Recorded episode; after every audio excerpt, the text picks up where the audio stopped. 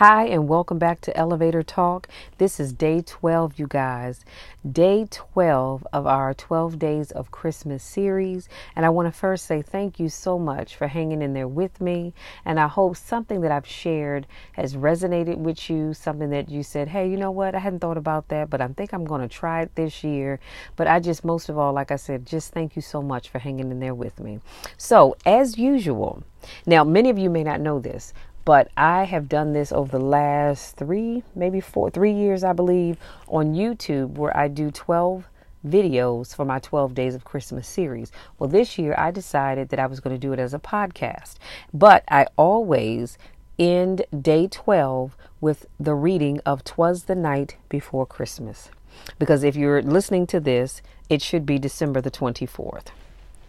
So, here we go. One of the oldest and most popular Christmas poems ever, commonly referred to as Twas the Night Before Christmas, was written in the early 19th century. Though its author is disputed, with the poem be, being attributed to both Clement Clarke Moore and Henry Livingston Jr., over the years it was definitely first pub- published on December the 23rd, 1823 in the Troy Sentinel newspaper in upstate New York. It's also referred to as a visit from St. Nicholas or the night before Christmas. So here are the original lyrics to this poem. Twas the night before Christmas when all through the house not a creature was stirring, not even a mouse. The stockings were hung by the chimney with care, and hopes that St. Nicholas soon would be there. The children were nestled all snug in their beds, while visions of sugar plums danced in their heads. And Mamma in her kerchief and I in my cap had just settled our brains for a long winter's nap. When out on the lawn there arose such a clatter, I sprang from the bed to see what was the matter. Away to the window I flew like a flash, tore open the shutters, and threw up the sash.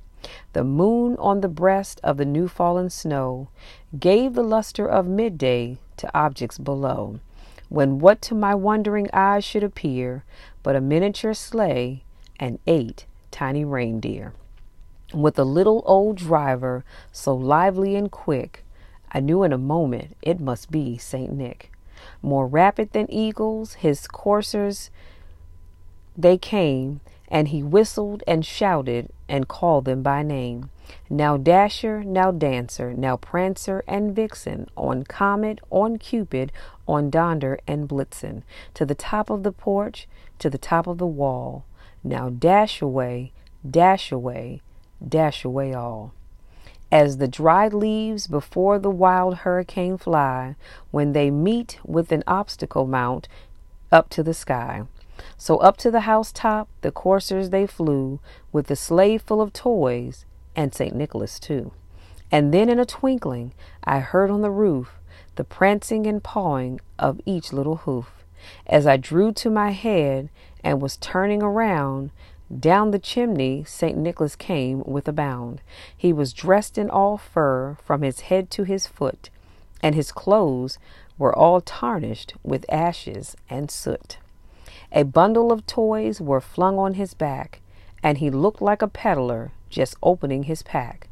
His eyes, how they twinkled, his dimples, how merry. His cheeks were like roses, his nose like a cherry. His droll little mouth was drawn up like a bow, and the beard of his chin was as white as the snow. The stump of a pipe he held tight in his teeth, and the sm- and the smoke it encircled his head like a wreath. He had a broad face and a round, a little round belly that shook when he laughed like a bowl full of jelly. As he, he was chubby and plump, a right jolly old elf, and I laughed when I saw him in spite of myself. A wink of his eye and a twist of his head soon gave me to know I had nothing to dread. He spoke not a word, but went straight to his work and fi- uh, and filed all the filled all the stockings. I'm sorry, then turned with a jerk, and laying his finger aside of his nose and giving a nod, a nod up the chimney, he rose. He sprung to his sleigh, to his team gave a whistle, and away they all flew like the down of a thistle. But I heard him explain, ere he drove out of sight, Happy Christmas to all, and to all good night. Yeah, I don't know about you, but I just love this story. And like I said, when I came across it, I thought it was so exciting because this is the original lyrics. Because as you listen to it, I'm pretty sure you've heard me say some things that you've not heard before. Like this is called Twas the Night Before Christmas. I've always heard it referred to as just the night before Christmas. But this is a story that warms my heart, you guys. I absolutely love it. And it is not Christmas until I read this story. And I remember growing up and my parents reading it to my brother, my sister, and I. And it was always a treat to to hear this, especially when you're all tucked in the bed and your parents are reading you this story. It was just absolutely I don't know, it's just so whimsical and magical to me.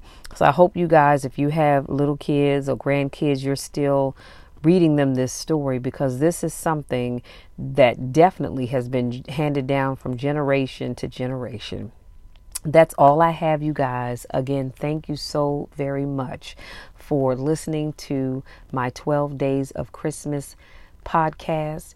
I, again, I hope it has enrichly blessed you as it has blessed me to do it.